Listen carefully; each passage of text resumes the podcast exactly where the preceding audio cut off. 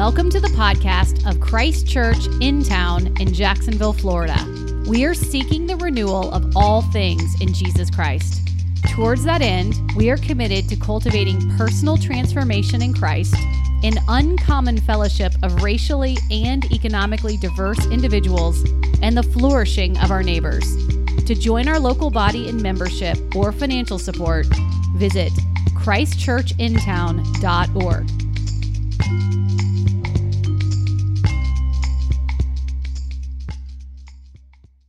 this morning we are continuing a sermon series uh, that we started last week in the book of Nehemiah. Uh, Nehemiah is a section of the Bible uh, that many of us aren't super familiar with. Uh, it's in the middle of your Old Testament, and it, it deals with the story of Israel's return from their captivity in Babylon to uh, the land of Israel. Uh, in Nehemiah chapter 1, he hears the news of the city of Jerusalem being in a nasty state. The walls are torn down, they're vulnerable to their enemies on the outside, and his heart has been broken uh, over the state of Jerusalem. And so this morning, we resume with uh, Nehemiah chapter 2. And so, if you're willing and able, would you please stand as we read God's word? Our reading today is Nehemiah 2 1 through 10. In the month of Nisan, in the twentieth year of King Artaxerxes, when wine was before him, I took up the wine and gave it to the king. Now I had not been sad in his presence. And the king said to me, Why is your face sad, seeing you are not sick? This is nothing but sadness of the heart. And I was very much afraid. I said to the king, Let the king live forever. Why should not my face be sad when the city, the place of my father's graves, lies in ruins, and its gates have been destroyed by fire? Then the king said to me, What are you requesting? So I prayed to the God of heaven. And I said to the king, If it pleases the king, and if your servant has found favor in your sight, that you send me to Judah, to the city of my father's graves, that I may rebuild it. And the king said to me, the queen sitting beside him, How long will you be gone, and when will you return? So it pleased the king to send me when I had given him a time. And I said to the king, If it pleases the king, let letters be given me to the governors of the province beyond the river, that they may let me pass through until I come to Judah, and a letter to Asaph, the keeper of the king's forest, that he may give me timber to make beams for the gates of the fortress of the temple, and for the wall of the city, and for the house that I shall occupy. And the king granted me what I asked for the good hand of my God was upon me. Then I came to the governors of the province beyond the river, and gave them the king's letters. Now the king had sent with me officers of the army and horsemen. But when Sanballat the Horonite and Tobiah the Ammonite servant heard this, it displeased them greatly that someone had come to seek the welfare of the people of Israel. This is the word of the Lord. It is absolutely true and given to us in love. What is your calling? How do you understand uh, what it is that you are meant to give your life to do, uh, your vocation in the world? You know, I received uh, a number of months ago an invitation to what uh, I've been told is my 20th high school reunion. Uh, I can only attribute this to some kind of accounting error because uh, it certainly cannot have been that long. Uh, and yet, there is a certain amount of anxiety uh, that we feel. Maybe I, I, feel like I'm not the only one when you think about walking back onto your high school campus and meeting people that you haven't been with uh, in the last 20 years. Right? Imagine yourself going into that situation. Some of you may have done that already. Some of you may have thrown that particular invitation in the trash. But when you go in, uh, one of, I think one of the reasons that our anxiety comes up, uh, aside from just the anxiety that exists in walking into a high school lunchroom, is the anxiety that you know at some point the conversation is going to go to what do you do? That's one of, when we're making small talk, that's one of the first things that we uh, ask one another, in addition to maybe, where do you live? Are you married? All, but, I mean, these questions all bring some anxiety uh, to us. Maybe not. Maybe you're looking forward to going to your high school reunion, and maybe you're a fighter pilot now or have a couple of PhDs or something that you feel really excited about. Hey, you know what? When, when those kids ask me what I do, I'm ready. Um, but maybe you go, man, I'm unemployed. I'm, I'm not particularly excited to tell them what's going on in my life. Uh, maybe you have a job that, that's not very glamorous. Maybe uh, I think I'm the only one in the room that has the unique privilege of ending the conversation by saying, Well, I'm a pastor, uh, and watching while they find other places to be. But the reality is that our jobs, our callings in this world, uh, are a source of anxiety for us. We attach so much of our identity in the world, we can over identify with our calling such that when we're feeling good about it, we're puffed up, or when we're feeling bad about it, we're laid low and crushed. Or we can feel too detached from our calling and say, well, you know what, I, I do paint houses, but that's not really much about who I am or what I'm passionate about. And so, what we need is a way to both care about our calling, to feel good about it, to feel invested in it, to have a sense that what we do is a reflection of who we are, but not be so identified with our calling that we can't think of our identity outside of it, that we can't think of our worth or our well being apart from it. But the reality is that you were made to matter. You were made to give your life uh, to be a purposeful part of something bigger than yourself. You were made to wake up on Monday mornings and feel like what you're about to contribute the next 40 or 50 waking hours of this next week to matter in some significant way to your neighbors, to the people in your city, to God Himself. And so we're going to talk today about calling. In our passage, we see Nehemiah come to embrace his calling. In chapter one, he was hit with some news that made him incredibly sorrowful the news of the breakdown of the walls of Jerusalem. We saw him in chapter one in an extended prayer and time of fasting and mourning bring this sadness to God. And today we see him follow this sadness, follow this heartbreak that he had out into the world and actually do something about it. Right? Nehemiah didn't just hear the news and get sad. He didn't just hear the news and say, Well, I'll work this out with God. He didn't just take a few days off work for mental health days and then go back to life as usual. He mourned, he prayed, he was sorrowful. But then he goes back into the world, back into his job. Remember, we, we learned last week that he was the cupbearer to the king. And he goes back into his job with an eye towards not just lamenting what's wrong with the world, not just being sorrowful of it, but to try to seek to make it right. He comes with a new calling. If you were to ask what individual Christian life in the last several hundred years has had the most impact on the life and culture of the English speaking world, your answer might very well be a man named William Wilberforce. He lived in the, uh, in the end of the 1700s, beginning of the 1800s. He was a well educated, well born uh, man with lots of connections. He went to the best schools, and despite not really doing all that well in those schools or being particularly driven, through family connections, he managed to find himself elected as a member of parliament in 1780. He was just one of those guys that happened to always fall upwards into success. And so he found himself a member of parliament. He spent six years eating and drinking and accomplishing virtually nothing uh, while a member of the House of Commons. Accomplishing nothing led him to this sense of emptiness and ennui. He found himself lacking the energy to get up and keep going. He wondered, why am I doing all of this? Does it, any, does it even matter? And then on Easter of 1786, this lack of motivation and drive that he felt actually led him uh, to his knees where he became a Christian on Easter Sunday. He actually became so gripped by the gospel, so serious about this new life he experienced in Christ, that he thought he might be called to leave Parliament and go and become a pastor. Uh, he thought that his life might have been supposed to take that strictly religious turn.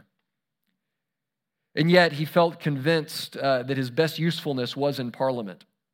And he became gripped by a sense of sorrow over the state of the soul of his country. This came out to him particularly in the institution of slavery. He, he began to see that uh, no nation that claimed to know God, that claimed to be a Christian nation, could continue in this practice of owning image bearers of God. And so he devoted his life in Parliament to uh, the eradication and abolition of slavery. He wrote, so enormous, so dreadful, so irredeemable did the trade's wickedness appear that my own mind was completely made up for abolition. Let the consequences be what they would. I from this time determined that I would never rest until I had effected its abolition. And he worked and labored tirelessly until uh, the parliament did abolish slavery in 1807. We see in Wilberforce the same pattern that we see in the life of Nehemiah that these are two men who found their calling at the overlap of the world's brokenness, at the purposes of God as they understood it, what God was up to in the world, and then their own sense of identity and gifts and resources. And for each of us, that's where our calling comes into focus. It's in the overlap of those three circles the world's brokenness, God's purposes, and our unique wiring, our gifts, our identity, and our resources. And so let's look at how these three factors play in helping Nehemiah to clarify his calling, and they might help us as well. First, Nehemiah was aware of the brokenness uh, of this world. He became keenly aware of it to the, fact, to the point that he couldn't just live with it anymore. You know, we are gonna, we're not going to dwell on this point uh, for over long. If you're interested in 30 plus solid minutes on brokenness, go download last week's sermon. Uh, that was a heavy dive into the brokenness of the world. But where we see it come up uh, in this passage is that Nehemiah is sad before the king. He's in front of Artaxerxes, the king of Persia, the most powerful man in the world at the time. And Nehemiah is sad. He's sad. He says that he had not yet before been sad in the presence of the king. Now, this wasn't just because he happened to always have good days uh, when he was in front of the king. This is because in those days, the norms of the court, the expectations of life in front of a king, was that you were going to put a smile on and you were going to be happy. You were going to act like being in front of the king made you the most privileged and blessed person in the world. To be downcast, to be sorrowful, to have the wrong expression on your face in front of the king could literally cost you your head. And so Nehemiah uh, makes a calculated risk when he decides to let his emotions show in front of the king, to let his face show what was going on in his heart as his heart was breaking over the state of the city. And the king takes notice. Why is your face sad, seeing that you are not sick? This is nothing but sadness of the heart. The king may not have the highest of emotional intelligence here, right? He said, You're not sick. What's wrong with you? Are you just you just bummed out? What's, why, are you, why are you daring to be sad in front of me? But then he is moved to ask Nehemiah, What's wrong? And what can I do? What are you requesting of me? I do think it's worth noting that Nehemiah's sorrow is a place for him to connect with someone who shares none of his religious presuppositions. Right? The king of Persia followed the Persian gods. He actually believed himself to be a god. And yet, here's somebody who shared none of the religious worldview that Nehemiah shared. And yet, in his sorrow, in his sadness, there's a point of connection where King Artaxerxes says, What's going on? Tell me why you're sad. And I think that in, in, my experience, this is one of the primary ways that we can connect in a meaningful way with our neighbors, some of whom may share uh, some of our beliefs, others of whom may not. But there's something true uh, that the world knows that things are broken, right? Your neighbors, the people that you do life and work and play with, we all know that the world is broken. We may not be able to label why, we may not be able to have a language for why things are the way they are. But every human being under the sun knows what it is to have a broken heart. They know what it is to suffer under injustice. They know what it is to look at the news and to feel without hope. And we, when we offer our honest sadness, our honest lament of the way things are to the world, it actually becomes a powerful place of connecting. What we offer the world may be a language to attach to brokenness, a language to attach to why things are the way they are, that creates a, a way in for a deeper conversation. I really do believe that our sorrow, more than our fake Christian optimism, uh, may be the point of connection that we offer our neighbors. Because as Christians, we have something more to offer than optimism. We have hope. We have an honest hope, which is willing and able to look at the brokenness of the world, to be sad over the way things aren't the way they should be. And so Artaxerxes connects with Nehemiah here in the midst of his sadness. Because Nehemiah was so, um, let himself be so heartbroken over the sadness of the world that he couldn't just go on with the status quo anymore. And that is, I think, one of the first keys to figuring out what unique thing in the world God has called you to. Is what are the areas of brokenness in the world that you can't just get on with? That you can't just say, oh, yeah, this isn't quite the way it should be, but I'm just going to move on with my life. Right? We all know that things aren't perfect. So I'm just going to wake up and keep on going.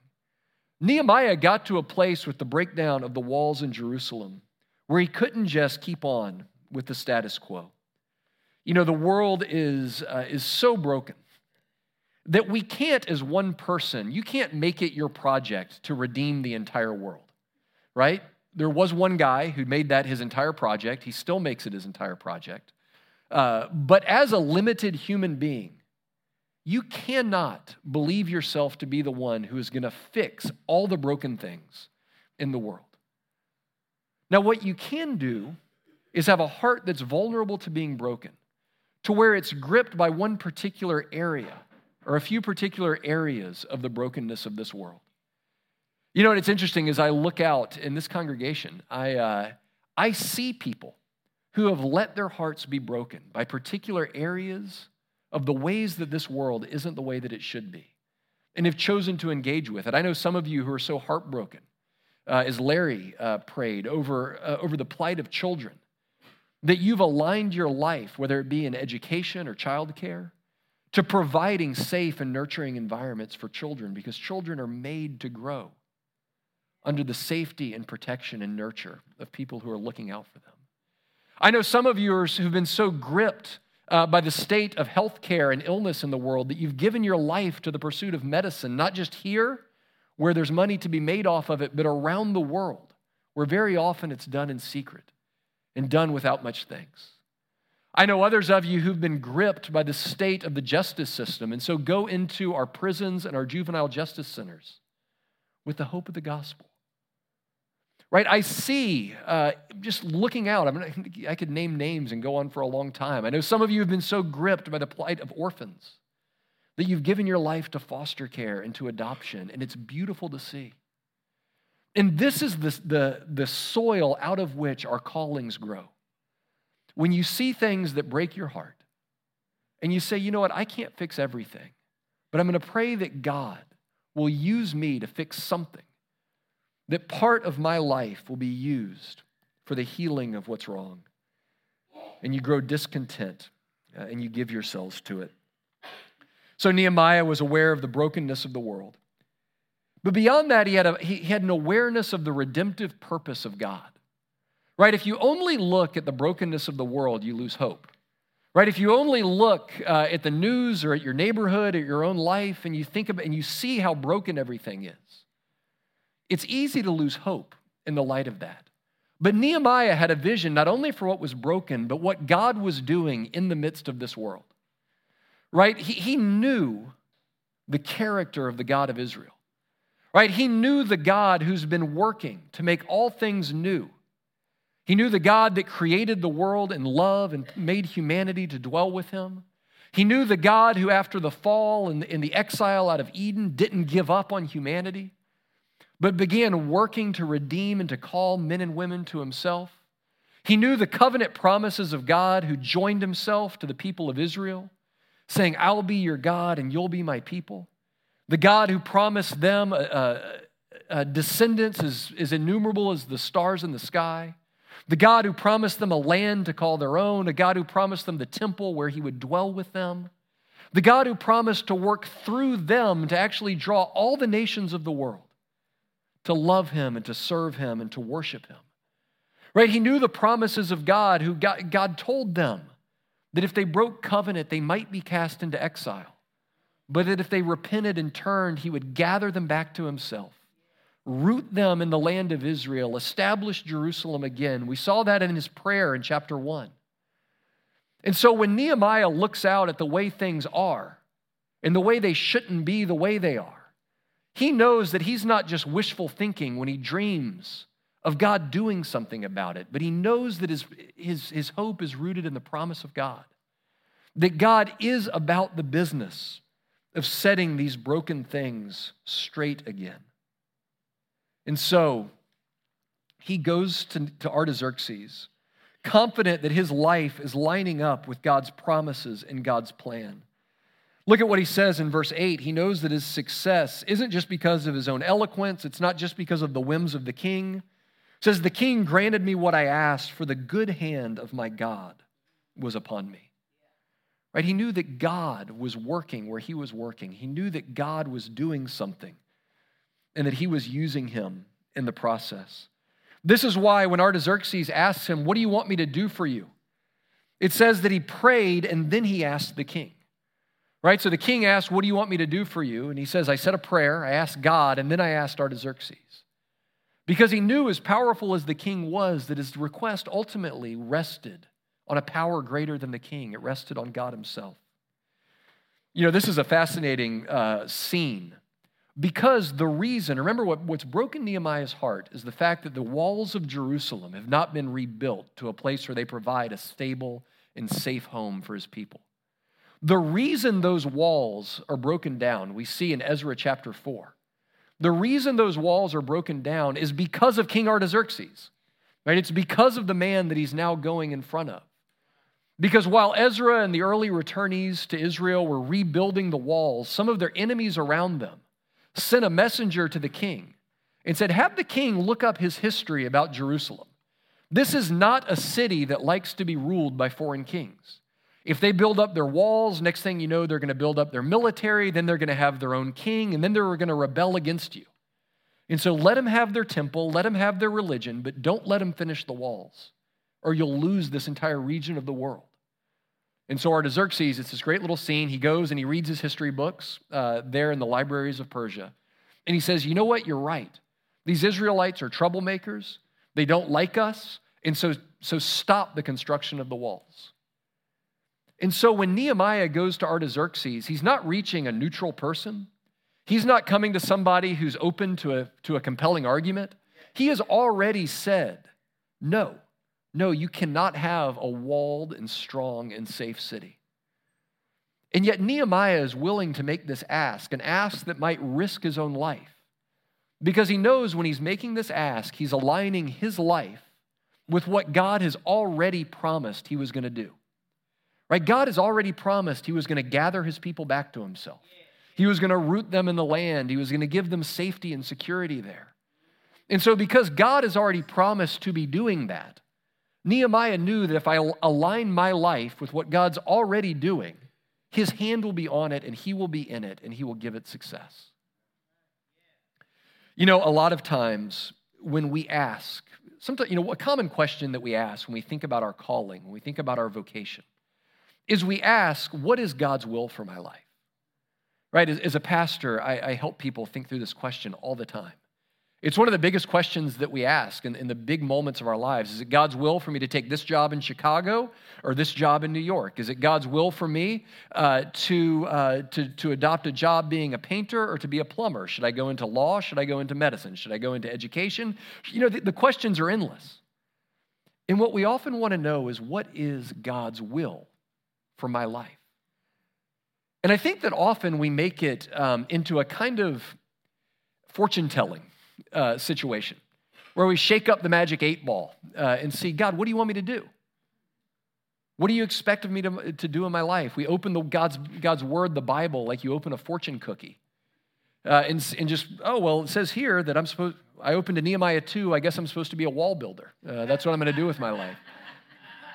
But the reality is, the way that God usually guides us is that he gives us parameters in his word for what matters, for what he's doing. He certainly that the parameters of his word uh, chalk some things off as out of bounds for what we ought to pursue.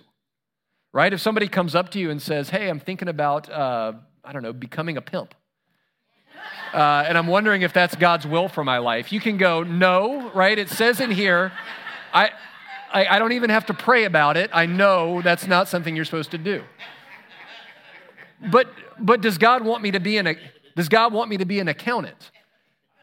Well, that might be a better use for your gifts.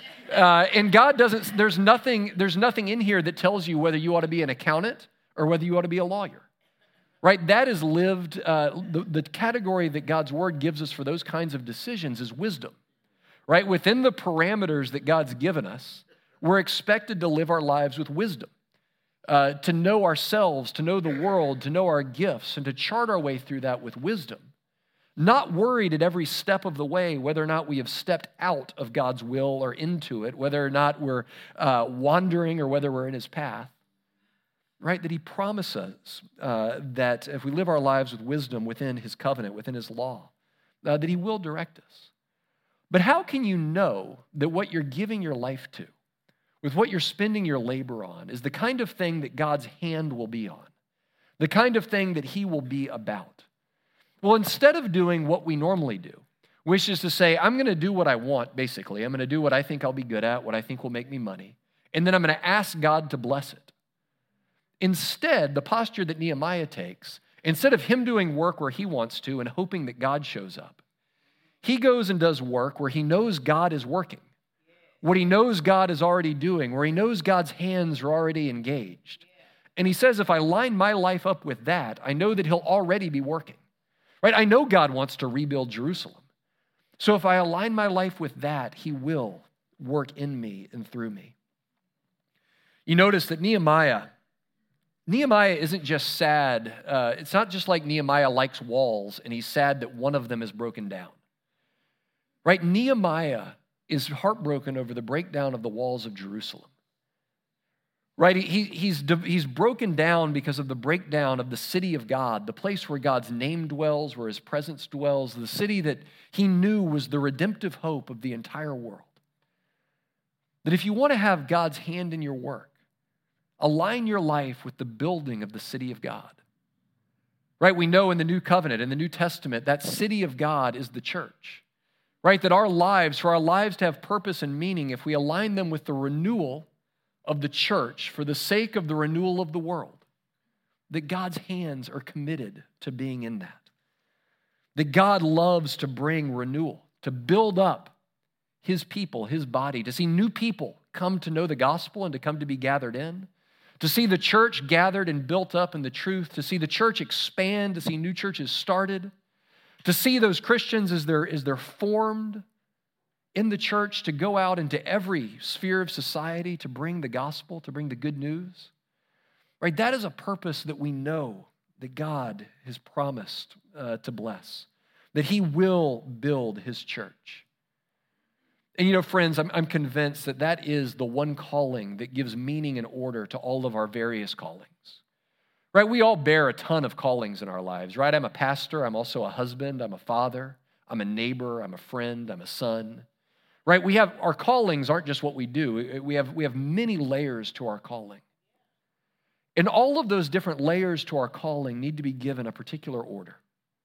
And I'm convinced, you know, Nehemiah knew that, the, that his time and place, his moment in redemptive history, meant aligning his life with the rebuilding of Jerusalem.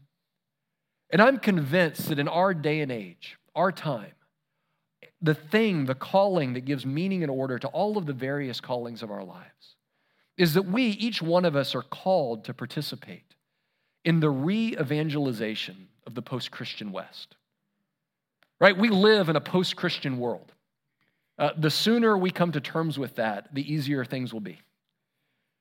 We are in a missionary encounter with a world that gave up uh, on Christianity in the mid 1700s.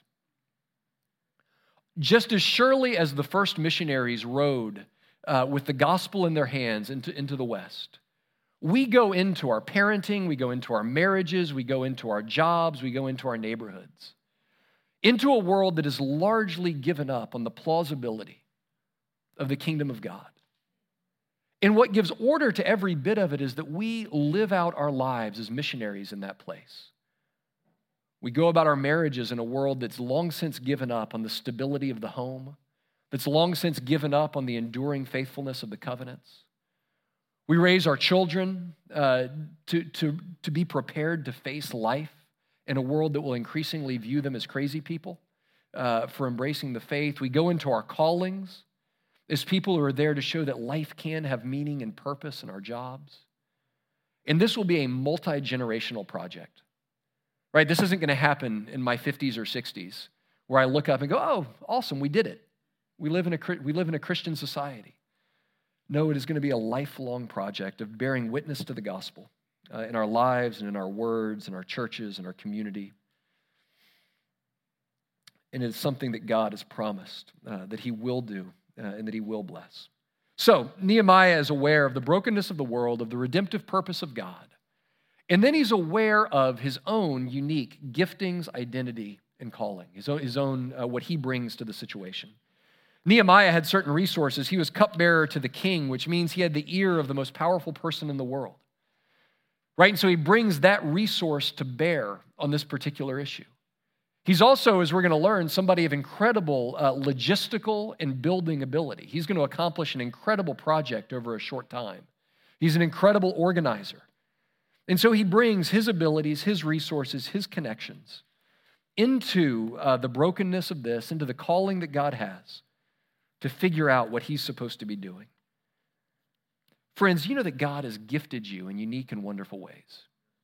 God has given you abilities that he's given uh, to know others in the exact same way. He's given you certain resources, certain connections, certain experiences and abilities that he wants to use for the advancement of his kingdom, that he wants to use for his work of renewing the world. I had an awesome conversation the other day we were out here a couple weeks ago working uh, in, uh, in one of the houses that the City Rescue Mission owns. We were doing some landscaping work. Uh, I am not a particularly good landscaper, but I was out there, got to play with a chainsaw. That was fun. Um, but we're out there doing it, and I met a guy. The, the uh, I don't think he's here. David, are you here? I don't think so. No. Okay, so uh, there's, there's a brother named David, works with the City Rescue Mission, He's a student here, and has given himself to doing the grounds uh, while he's here something that he had done in, uh, in his life before he got here, something that he felt particularly called to do. And I was talking to David, and you know, when you meet somebody who's doing what they're called to do, who's doing what he loves to do, who's doing what he's gifted at doing, who knows what he who feels confident in what he's doing, it's inspiring. You know, and, and he, what he said to me, he said, You know, I was here and I was struggling to figure out uh, what to do. He said, But this is what I do. This is, I'm a, I'm, I've, I've been doing landscaping. And God told me that He made us to tend the garden right? He made Adam and Eve and he placed them in a garden and he called them to cultivate it. And so that's what I'm going to do while I'm here. I was inspired in my calling just hearing that. I was inspired to, yeah, that's what it looks like when someone's doing what they know they're supposed to do. If you want a pep talk for your calling, go meet David and talk to him because uh, it's inspiring. He, he's given us gifts and he asks us to use them for his glory, for the expansion of his kingdom. But Nehemiah, there was something deeper about him than just his gifts and just his resources. And it's the, at the level of his identity. Nehemiah was able to do so much, he was able to be used so incredibly because he knew that who he was was greater than the sum total of his resources and his connections and his abilities. Look at what he says in verse 3 Why should not my face be sad when the city, the place of my father's graves, lies in ruins? and its gates have been destroyed by fire. Several times he describes the city of Jerusalem as the city of my father's graves. Now, that is a fairly morbid way to describe a city. Um, but that, what's going on here? Nehemiah is saying, though I'm in Persia, I'm not Persian. Right? Though I'm in the king's palace, this is not where I belong. I am a part of those people those people who lived their lives, were, were raised their families, then were died and buried outside Jerusalem. That's the place of my people. I am a part of God's covenant people. I am a part of his chosen people. I'm a part of his beloved people. I don't belong here because my identity is rooted somewhere else. In the scriptures, who we are always takes precedence over what we do. Our identity before God as His beloved sons and daughters, His people, the objects of His affection, is always deeper and more significant than just what we do in the world. God is always more concerned with who you are and who you are to Him than on what you do or accomplish in the world for Him. Right? We see this pattern over and over in the scriptures. Jesus, in his own life, before he embarked on his ministry, before he went into the wilderness to be tempted, he was baptized in the Jordan. Heaven was ripped open, and the voice of the Father spoke over him as the Spirit descended. This is my Son, in whom I am well pleased. And out of that place of belovedness, out of that place of spirit anointing and giftedness, he was then able to go into his calling, into his life. Friends, the reason that the scene at the high school reunion of having to answer the question, What do you do? causes so much anxiety in us is because we are so prone to identify with what we do, to think that who we are is the sum total of what we do and what we've done. We need to know that who we are is who we are to God and that we belong to Him. Whether the world looks on our callings and looks on our jobs with great honor, or if we feel tempted to, to hang our heads when we say what we do, that who we are matters far more than what we do. Christians throughout history have tried to find ways to remind ourselves of this fact because it's so easy to forget. One of my favorite ways that Christians have reminded ourselves of this, and we'll end here, is in the burial tradition of the Habsburg emperors. This is, I'm a little bit of a history nerd, and so I'm going to let that show for a bit. The Habsburgs ruled most of Europe for several hundreds of years. These are the men that went on to become the Holy Roman emperors. These are men that they had much wealth, they had incredible power. And when they died, they went through for several hundred years the same tradition. They went to one convent, the Capuchin convent outside of Vienna. And with this great funeral procession bearing the body of the deceased emperor, they would go to the same place, uh, and the head of the funeral procession would knock on the door, would bang on the door. And someone would come, one of the priests would come and ask, Who asks for entry? They would then say, I am, and give the name of the emperor. I am Leopold. And then they would list out all of the honorary titles that they bore. I will not do all of them because it's like a page and a half.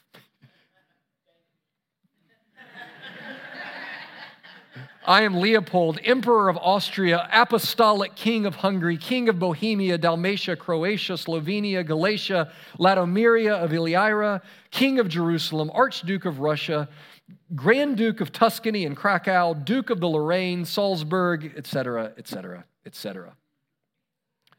The man at the door would then say, I do not know you, and slam the door in his face. The head of the parade would then knock again the porter would again ask, Who is there? And he would give his simplified name I am Leopold, His Majesty and Emperor, the King. The porter again would refuse, saying, I do not know you. For a third time, the head would knock on the door. Who is there? This time, uh, the leader of the funeral procession says, I am Leopold, a poor man, a mortal, and a sinner. And then he would be brought into the church and buried. At the end of the day, what matters about our lives, it's not our titles, it's not what we accomplish, it's not the robes that we wear, the things that we're dressed in, it's not the jobs that we do or our accomplishment. It's that we know ourselves to be a sinner, and we know Christ to be a Savior who gave his life for sinners. We know ourselves to be God's beloved, whether the world looks on us in ways that tend to puff us up or tear us down. What matters is that the Father looks on us as his sons and his daughters and what we do flows out of who we are for His glory and for the growth of His kingdom. Let's pray.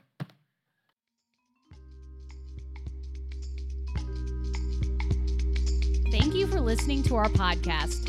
If you would like more information or would like to help support the local body of Christ Church in town, please visit our website at christchurchintown.org.